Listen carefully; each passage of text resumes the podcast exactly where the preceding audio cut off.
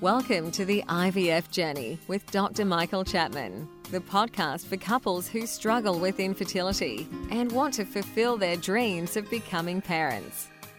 In this podcast, you'll learn actionable strategies to deal with infertility from Dr. Michael Chapman, or Prof as he's affectionately known. Prof is the co founder of IVF Australia and is a leading Australian infertility specialist who has helped over 3,000 couples realise their dreams of becoming parents. To access previous episodes packed with ideas, solutions, and tips that actually work, head over to Dr. Chapman's IVF podcast on iTunes. You can also ask questions by contacting Dr. Chapman's rooms on 1800 111 483 or by emailing him michael.chapman at ivf.com.au.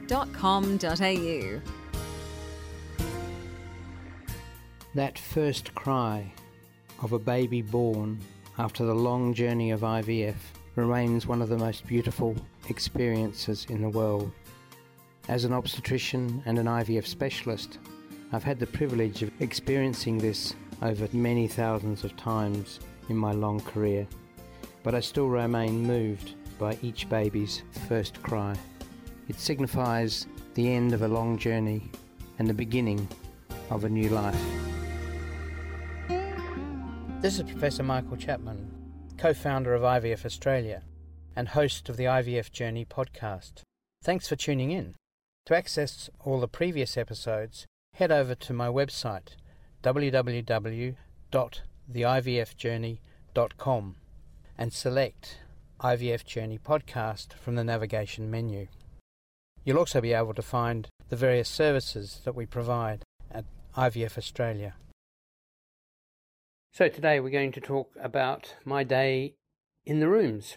So, I've seen around 10 patients up to date and with a variety of issues, but they're issues that I come across on a regular basis. So the first patient this morning was a couple who came in, not surprisingly, very anxious. I saw them about seven weeks ago, and unfortunately, what we turned up on investigation was a sperm count of around six million, which is low.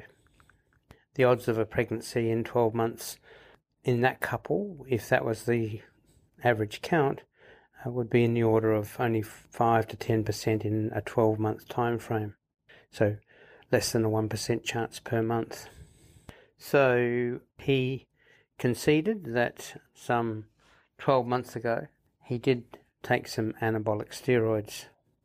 He wanted to buff himself up to impress his girlfriend, and I suspect this is what had the impact. So he's stopped those six months ago, but there obviously still was some effect because now, three months later, his count, when I opened up the results today, showed a massive improvement to 16.5 million sperm per mil. And not surprisingly, they were delighted. She's had all the various tests, including tests on her tubes, and everything's been normal. So she's normal, and now he is virtually back to normal. So I was very optimistic that they'll go away and over the next three or four months have a high chance of conceiving.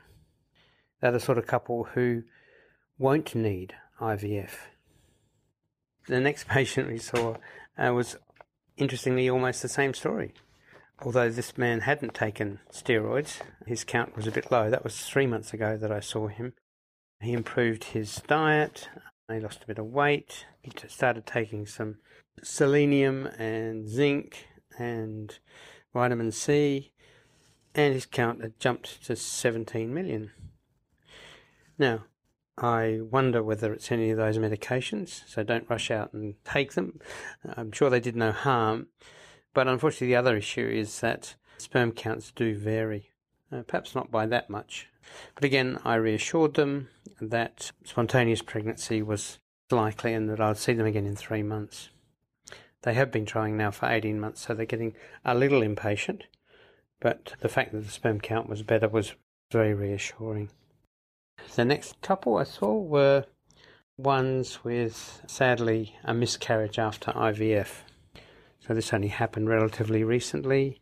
She had a, a dilatation and curettage to remove the, the miscarriage about a month ago, and she was still very distressed. I think a miscarriage after going through infertility for some time, this couple was about 18 months, to then go through IVF with all its trauma, to then conceive and the joy of conceiving after all of that time, carrying on until eight weeks of pregnancy, and then discovering that the pregnancy was not going to continue. That hit in the head is huge and really difficult to recover from in the short term. So I had both she and her husband in tears as we were discussing potentially why it might have happened and what their way forward would be. So for them, the cause of the miscarriage, as it turned out, because we did genetic testing on the placenta, is a, a genetic abnormality, and it was really nature getting rid of something that shouldn't be there. And that genetic abnormality is nothing to do with them, it's purely a chance event. We know that around 60% of miscarriages are because nature's got the chromosome numbers wrong. In some senses, they're fortunate in that they have a number of embryos in storage. That out of that IVF cycle that she had, she got seven or eight embryos. It's a great result. Based on her age, probably half of them will be genetically normal and half not. So we discussed the possibility of now genetically testing them, because at least that will mean we'll put back an embryo that won't miscarry because of a genetic defect. But there are risks in testing those embryos because we have to now thaw them, biopsy them, refreeze them, and then obviously when it comes time to do the transfer, to thaw them once again. In our clinic, there's probably about a 2% chance of each of those embryos not making it through that process. It doesn't seem to do any harm if they do survive the process, and certainly the embryo with the normal genetics has a good chance of producing a pregnancy. So they were going away to think about whether that's what they wanted to do. I advised them not to rush into another transfer cycle until they'd uh, come to terms with the disaster that had happened to them. I'm recommended that they see our counsellor um, to talk it through a little bit more because clearly they're both very distressed. The next couple take me to the other end of the spectrum. The the 47 year old lady who left it quite late in life to find the right man.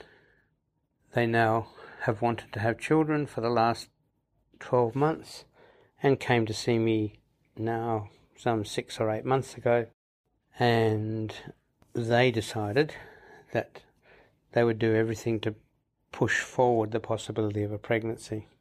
We had a long discussion at that time about the chances of success a, in a 47 year old. I told them that in my 35 years of treating patients with IVF, I'd only ever had one patient at 47 conceive with her own eggs and have a baby. The odds are very, very low. But as she said, and she reiterated again today, I want to do everything possible. I don't want to have regrets. Her partner also agreed with this approach. So, what have they done so far? Well, their first cycle, we got two eggs, but we didn't get an embryo to transfer. They didn't grow, they didn't grow on after they'd fertilized. They almost stopped at that point, but they were determined to try once more. I told them, as I tell many of these patients, that it's like looking for the needle in the haystack. It's a less than 1% chance of success. But they wanted to keep going. So I changed the regime around and we used something called a flare cycle. And we got one egg this time. That egg, remarkably, grew through to a blastocyst. So the odds of that one egg getting to that point at 47 is probably less than 5%. But they did it. And unfortunately, perhaps in some people's eyes, it has given them slightly more hope. I did my best to quell that hope because I don't, still don't think that it's any better than a 1 in 500 chance of them ending up with a baby with another cycle. But they seem to be adamant that they want to do three cycles before they give up. It's that point where they will stop. If they hadn't got an embryo this time, they probably would have stopped then. But getting the embryo gave them that little glimmer of hope. So we will start another cycle in about six weeks' time. She's been taking DHEA because she's heard it might improve egg quality, and I go along with that at this point in time. So hopefully, maybe in seven or eight weeks' time, I will report a positive pregnancy test. But it is incredible long shot. Then today we've had two pregnancy scans, which are always wonderful. That you've done IVF, you've travelled the road, you've got an embryo that's gone back, and you've had a positive pregnancy test. Both these ladies had already had the scan at six weeks which has showed a good pregnancy, and they came back two weeks later today, and the pregnancy is still ongoing. We listen to the heartbeat, which brings joy to all of us.